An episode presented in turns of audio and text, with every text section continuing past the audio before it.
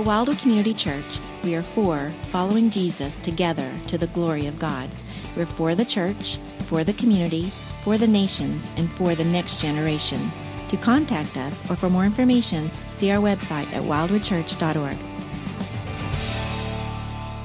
Well, it is a new year, isn't it? Believe it or not, it's a new year. And this new year feels even more significant than past new years in some way. You know, I, I, remember Y2K. Remember Y2K? That felt like a more significant change of the calendar, right? From 1999 to 2000. And in a similar way, when we go from 2019 to 2020, even though it was just one day that separated those two, it just feels like a sci fi movie we're living in now, right? But here we are in 2020. And I was thinking about how do we begin a new decade together as a church family? And when I think of even the year that we have in front of us, it's a, a whole series of tomorrows that lie ahead of us. A whole set of them. The rest of this year, we have 360. If the Lord gives us that many days, we have 360 more tomorrows just in this year alone. And so as we begin a new year, there's all of that hope. There's all of that opportunity that lies in front of us. But here's the question that each of us are probably thinking about on a day like today.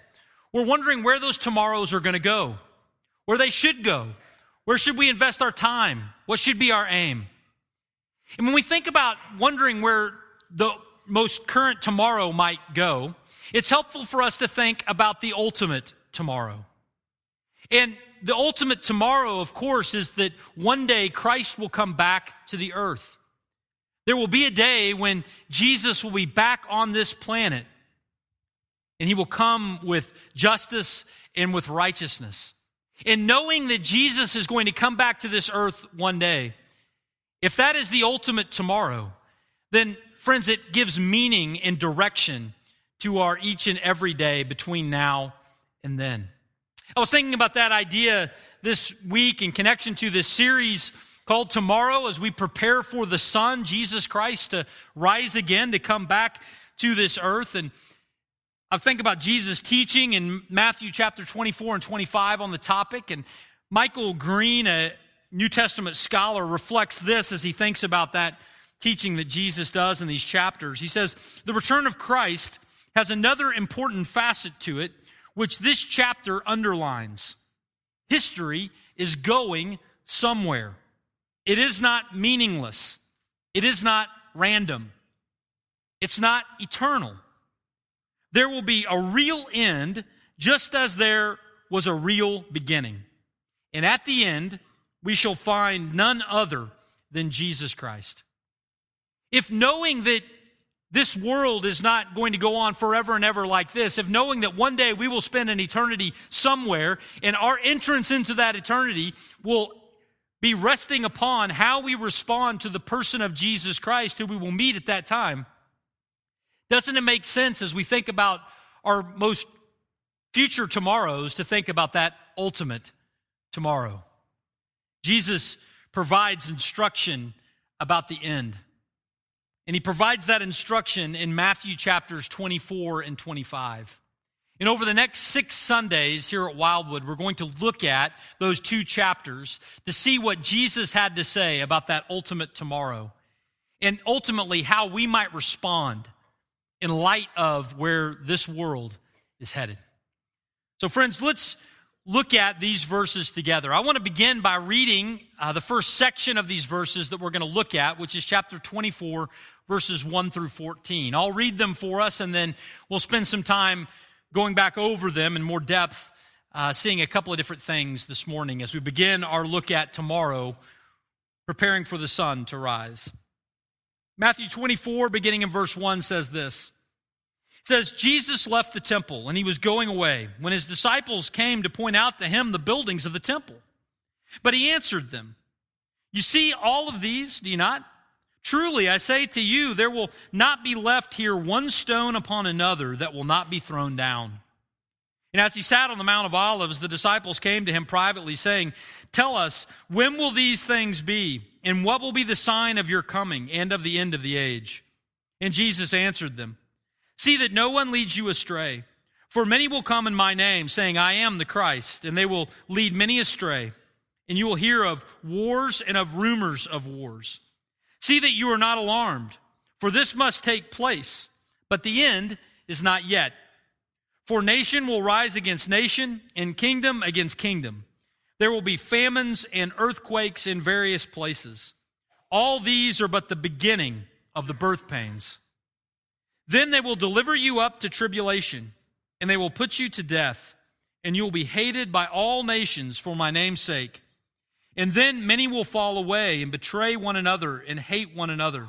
And many false prophets will arise and lead many astray.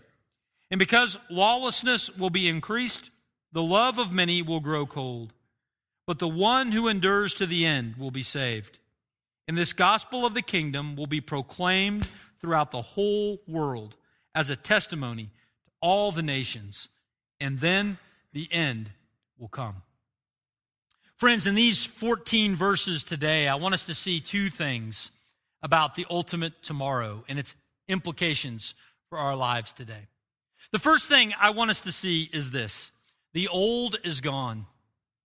The old is gone. Now, where do we see that? We see that in Jesus' conversation with the disciples about the temple. And this conversation is found in the first two verses of the section that I just read. Now, in order for us to adequately understand this, we need to remember the context of Matthew 24. And so we need to allow our eyes to float back up the page, back into Matthew chapters 21, 22, and 23. And if you were at Wildwood last fall, you know we spent a number of weeks looking at those verses together.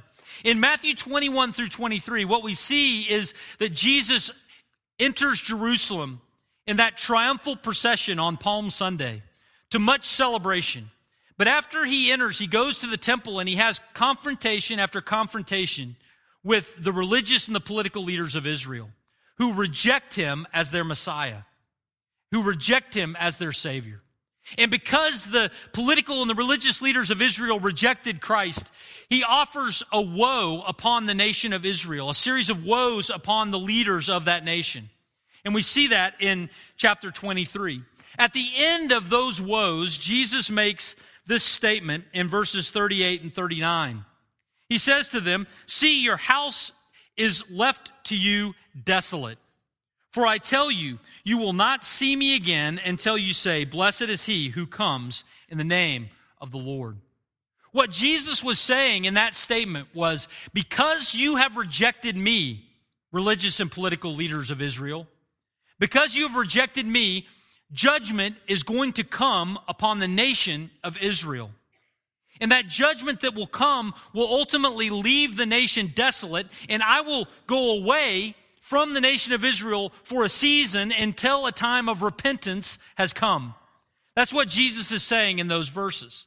Now, after Jesus makes that statement, and he makes that statement in the temple area, he walks out with his disciples.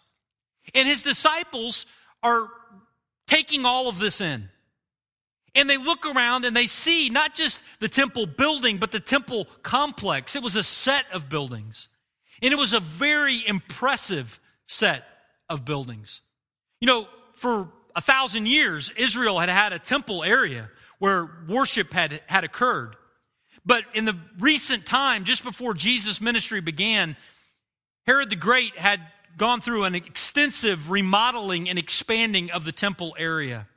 He had enlarged the top of the mountain where the temple was, and he had built a very impressive set of buildings there that were something that drew a lot of pride for the nation of Israel. And so Jesus is giving this statement about how the nation will be made desolate, and he's giving that statement in a place that looks like the nation is prospering where the temple is one of the wonders of the ancient world, where people are traveling great distance just to see it. Jesus says that the nation will be desolate, and the disciples are looking at the temple complex and they're looking at Jesus and they're remembering what he said, and they, they just say, Jesus, do you see what is around you? Look at this building. This does not look desolate to us. This looks impressive. It looks permanent. It will go on forever and ever. I mean, think about the, the building that was happening there, the expansion that Herod was working on. It had begun in 20 BC. It would not be completed until 64 AD. That means that it was an 84 year construction project. Some of you are remodeling a kitchen or a bathroom and you think that a couple of months is a long time. Just imagine 84 years of construction. Elaborate, gold, expansive, huge rock moved to make the pride of the nation of Israel. They look at this building and they don't see how it connects with what Jesus just said. And so they just say, Jesus, do you not see this? It doesn't look desolate to us. And so Jesus responds and he lets them know. He goes, Hey, do you see this? And they're like, Yes, Jesus, we see it. We're asking you about it. You see all of this? How impressive this is? Jesus says, Because of the nation's rejection of me, the nation will be made desolate, including this building. Not only that, but as a sign of the desolation that is coming, not one stone will remain stacked upon another. You won't even be able to come back to this spot and tell that it was ever here because it's going to be dismantled to that degree. Well, when the disciples heard that, they had to think, this is mind blowing. How does a building this big, built with rocks, some of them weighing as much as a jumbo jet, how does a building that big get destroyed? But even more remarkable, the fact that Jesus prophesied it is that it actually transpired. In 70 AD, the Romans came to that area of the world and to put out a, an uprising. They get so angry with the people in Jerusalem that they give an order to absolutely tear every stone down from the temple complex. If you were to go to Jerusalem today, you would see a retaining wall. We know it as the Western Wall or the Wailing Wall. You might have heard it referred to. That, that wall was not the wall of the temple, it was the wall, the retaining wall that supported the platform on which the temple sat. The Roman soldiers pushed the stones of the temple off of that plateau created by that retaining wall down onto the streets below. This picture I took just this last spring, and what you see there is a street from the first century, a street that Jesus would have walked on. Do you see at the end of that red arrow the divot that is created there in that street? That divot was created from stones pushed from the top of the temple at the destruction of the temple in 70 AD. Jesus' prophecy that the temple would be destroyed actually came true. Now, if Jesus said that they would be laid desolate because of the rejection of him, the question you might have is how come it took so long? How come it took, if Jesus' death and resurrection was at 30 AD, how come it took 40 years for this destruction to come? Well, I don't know for sure, friends, but let me just give you a theory. The theory is this God still was pursuing the nation of Israel.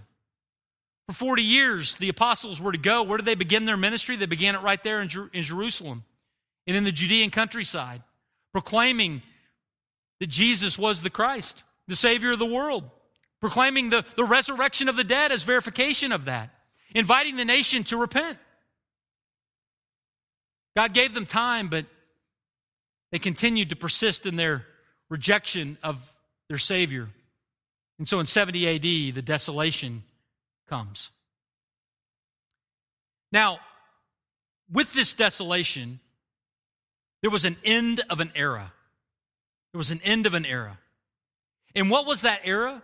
It was an era that we might know of as the Old Covenant era. The Old Testament describes this era, but it was a, a time when God had a special relationship with not all people or people from a number of different nations, but where God had a special relationship with one nation, the nation of Israel. The events of the Old Testament describe that for us.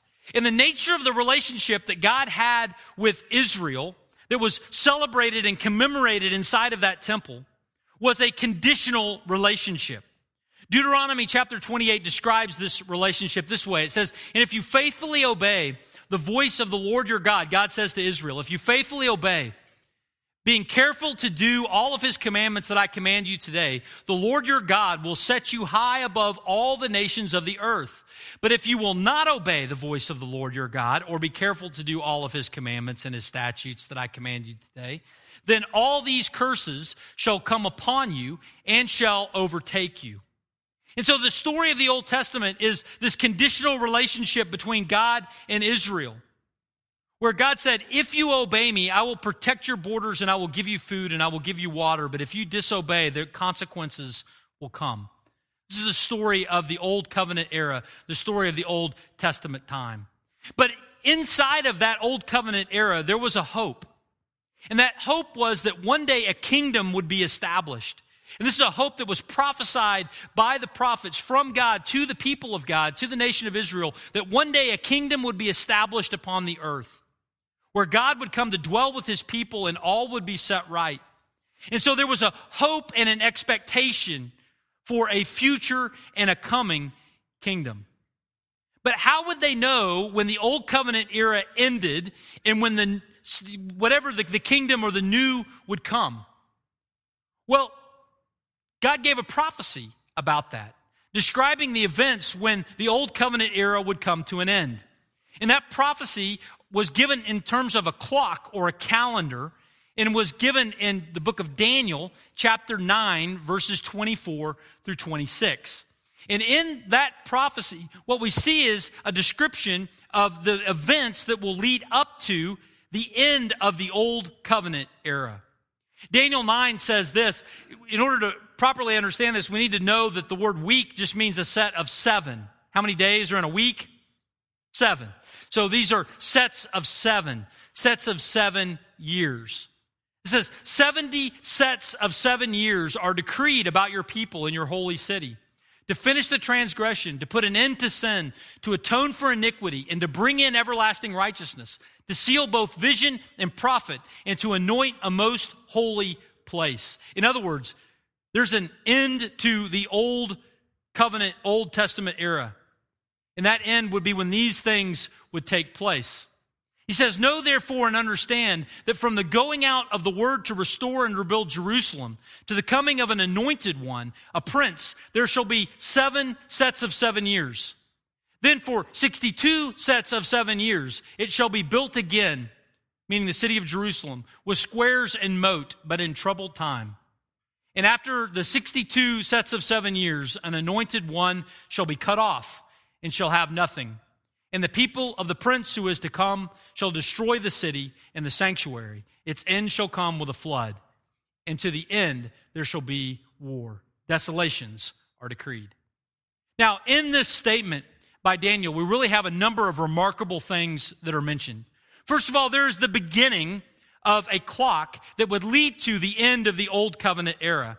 And that clock would begin when a decree would be issued for the rebuilding of the city of Jerusalem. Now, last fall, Bruce preached on the book of Esther. Books of Esther, the book of Nehemiah, they all took place during a time when God's people were in exile, far away from their home country. But there was a decree that was given, the book of Nehemiah talks about it, for the rebuilding of the city of Jerusalem. And what this passage lets us know is that Jerusalem would be rebuilt, and from the time that the decree was given to rebuild the city until the anointed one, the Savior or the Messiah, would come, would be a period of seven sets of seven years and 62 sets of seven years, a total of 483 years. And so, from the time the decree is given to rebuild the city, there would be a period of 483 years before the Savior of the world would come. That calendar, friends, is fulfilled when Jesus enters Jerusalem for the Passover on the days before he offers his life as a sacrifice for our sins. It's a remarkable prophecy. It shows the clock, the timeline that would lead up to when the anointed one would come. But what's remarkable about that 483 years is at the end of that time, what happens to the anointed one according to Daniel's clock? He would be cut off.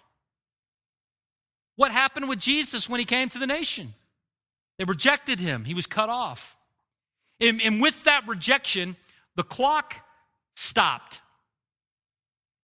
The clock stopped. Remember, 70 sets of seven years. We have 62 plus seven, that's 69 sets of seven years. And at the end of that 483 years, the clock stops. There's still seven years remaining.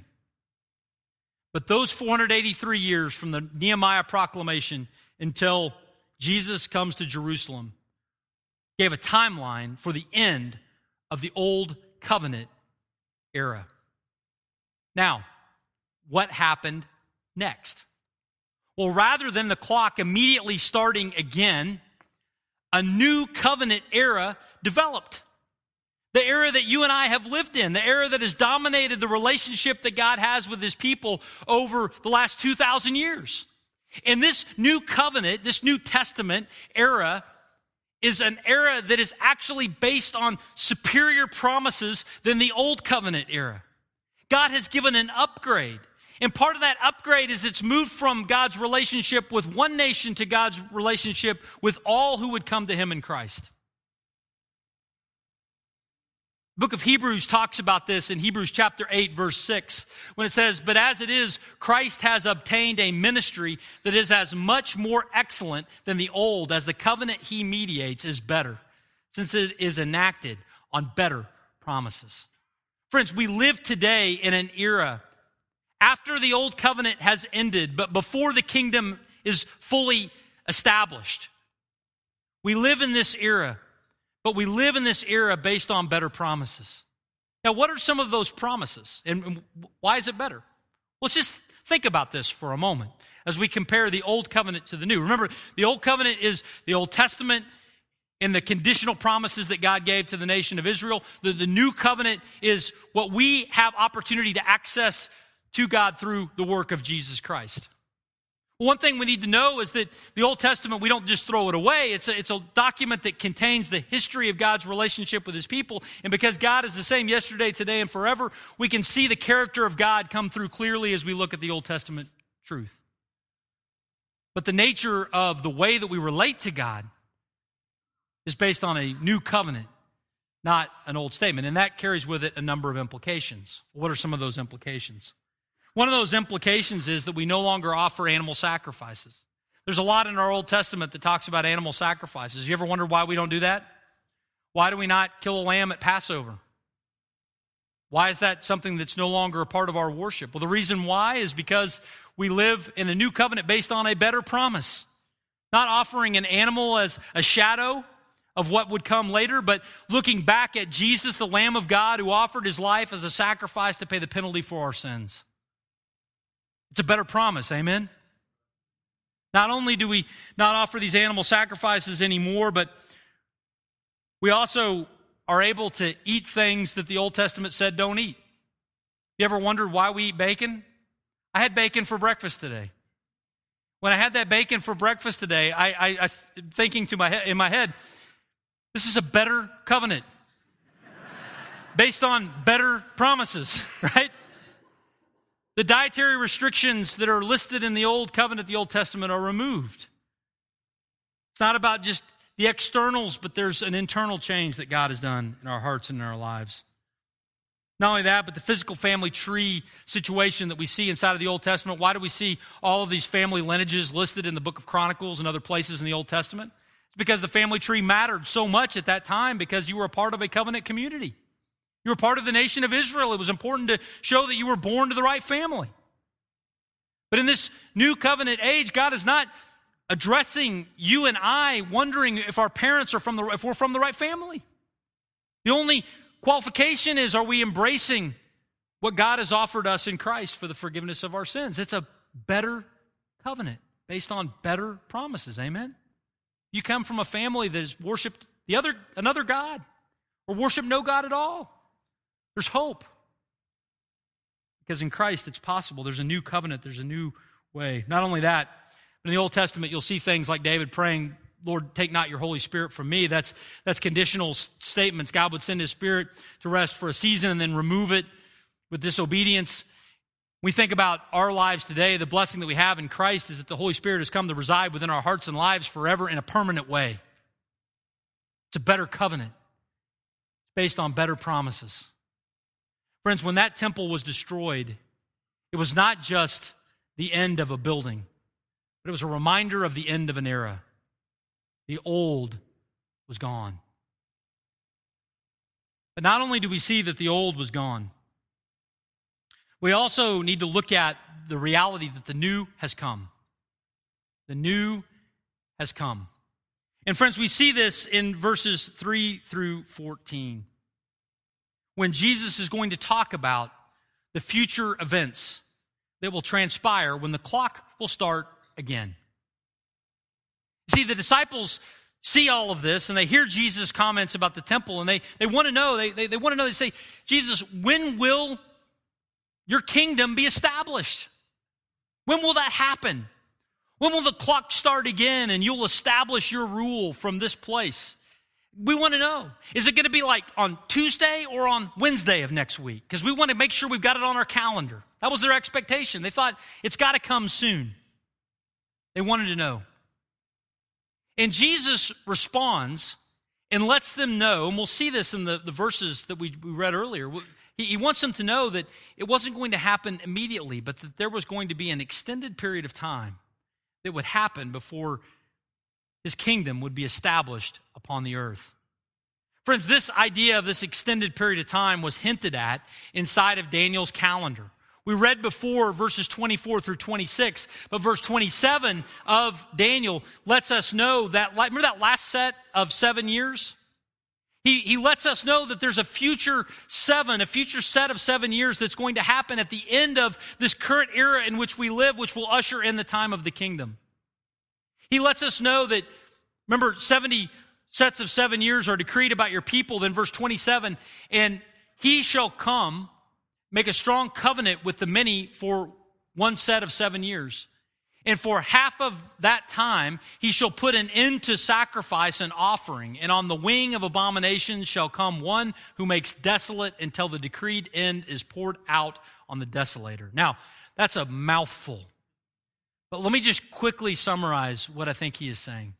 What Jesus is, is or what, what Daniel is saying in this prophecy is that there will come a time where a covenant will be established with the nation of Israel by one that we would know of as the Antichrist, using the language of the book of Revelation, for the protection of Israel.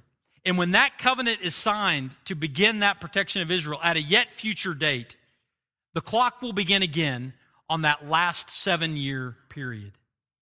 And I think what Jesus is talking about in Matthew chapter 24 is he's describing the events of that last seven year period. He's, he's letting the disciples know hey, I'm not coming back Tuesday or Wednesday. It's at a yet future time, and there's a number of things still to take place. And he details what some of those things are.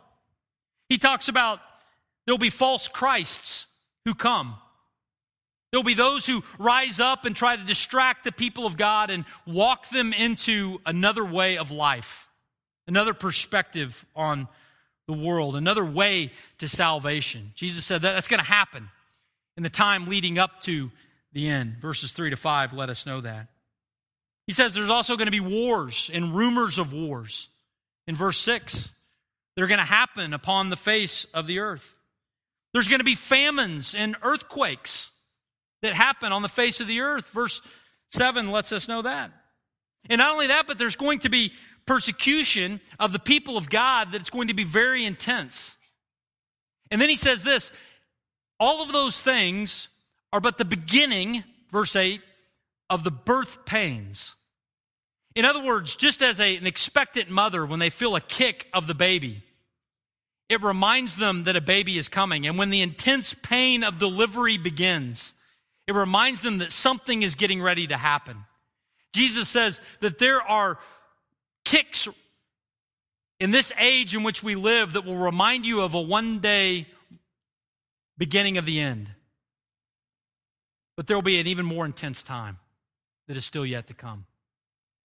I think what Jesus was saying was we, we live in a time where there are false people who are falsely trying to lead others away from, from God. We're aware of that, right? And that there are, are wars in the world today.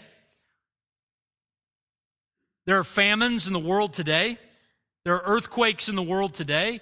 There are believers who are persecuted in the world today. And I think that those events are like the little kicks that remind us of a need for something more to happen in this world.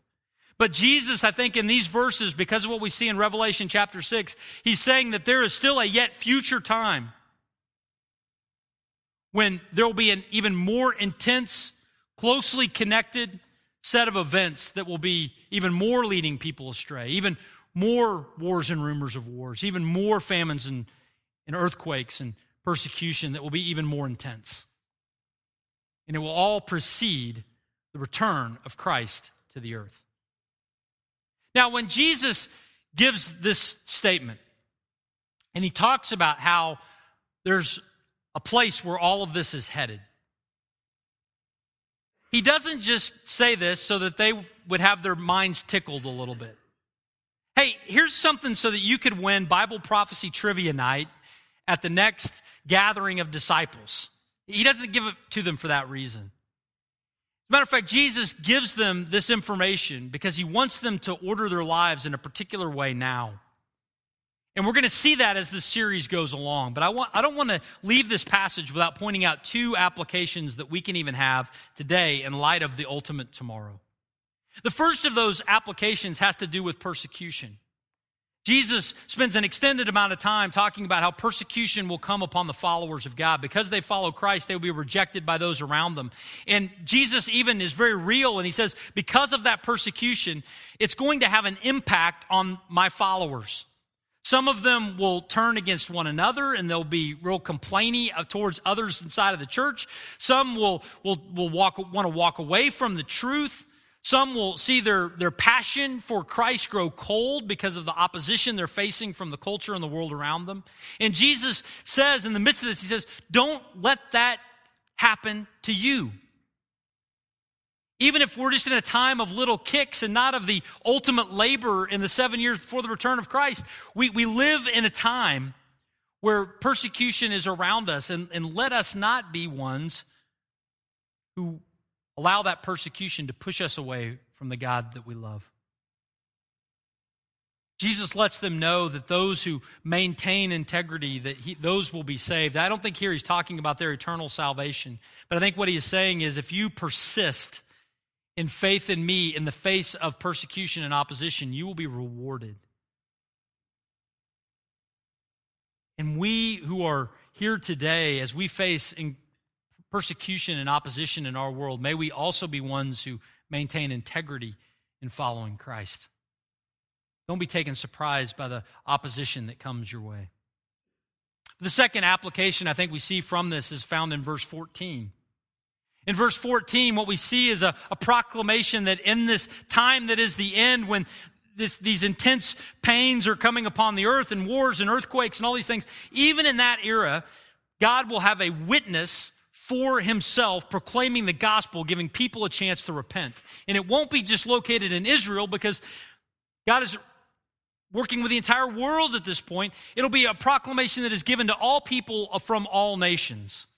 And God will get that message to them, I believe we see in the book of Revelation, chapter 7, by a group of Jewish missionaries who will be going out into all the world proclaiming the gospel. Even in that time that is the end, God will be sending out a missionary force, inviting people in the face of his judgment to repent. Not only that, but there's going to be air support to that ground game. And that air support is going to be angels flying in the mid heavens. Revelation 14 lets us know, proclaiming the gospel in all the nations that people would have an opportunity to repent. Friends, it is God's desire that we would all repent of our sin and turn to the provision that He has provided for us in Christ. And if that's His desire in the end, I think it's His desire for today too, right? And so we who live today, who are followers of Christ, we have the privilege of participating in helping to take the gospel to the ends of the earth.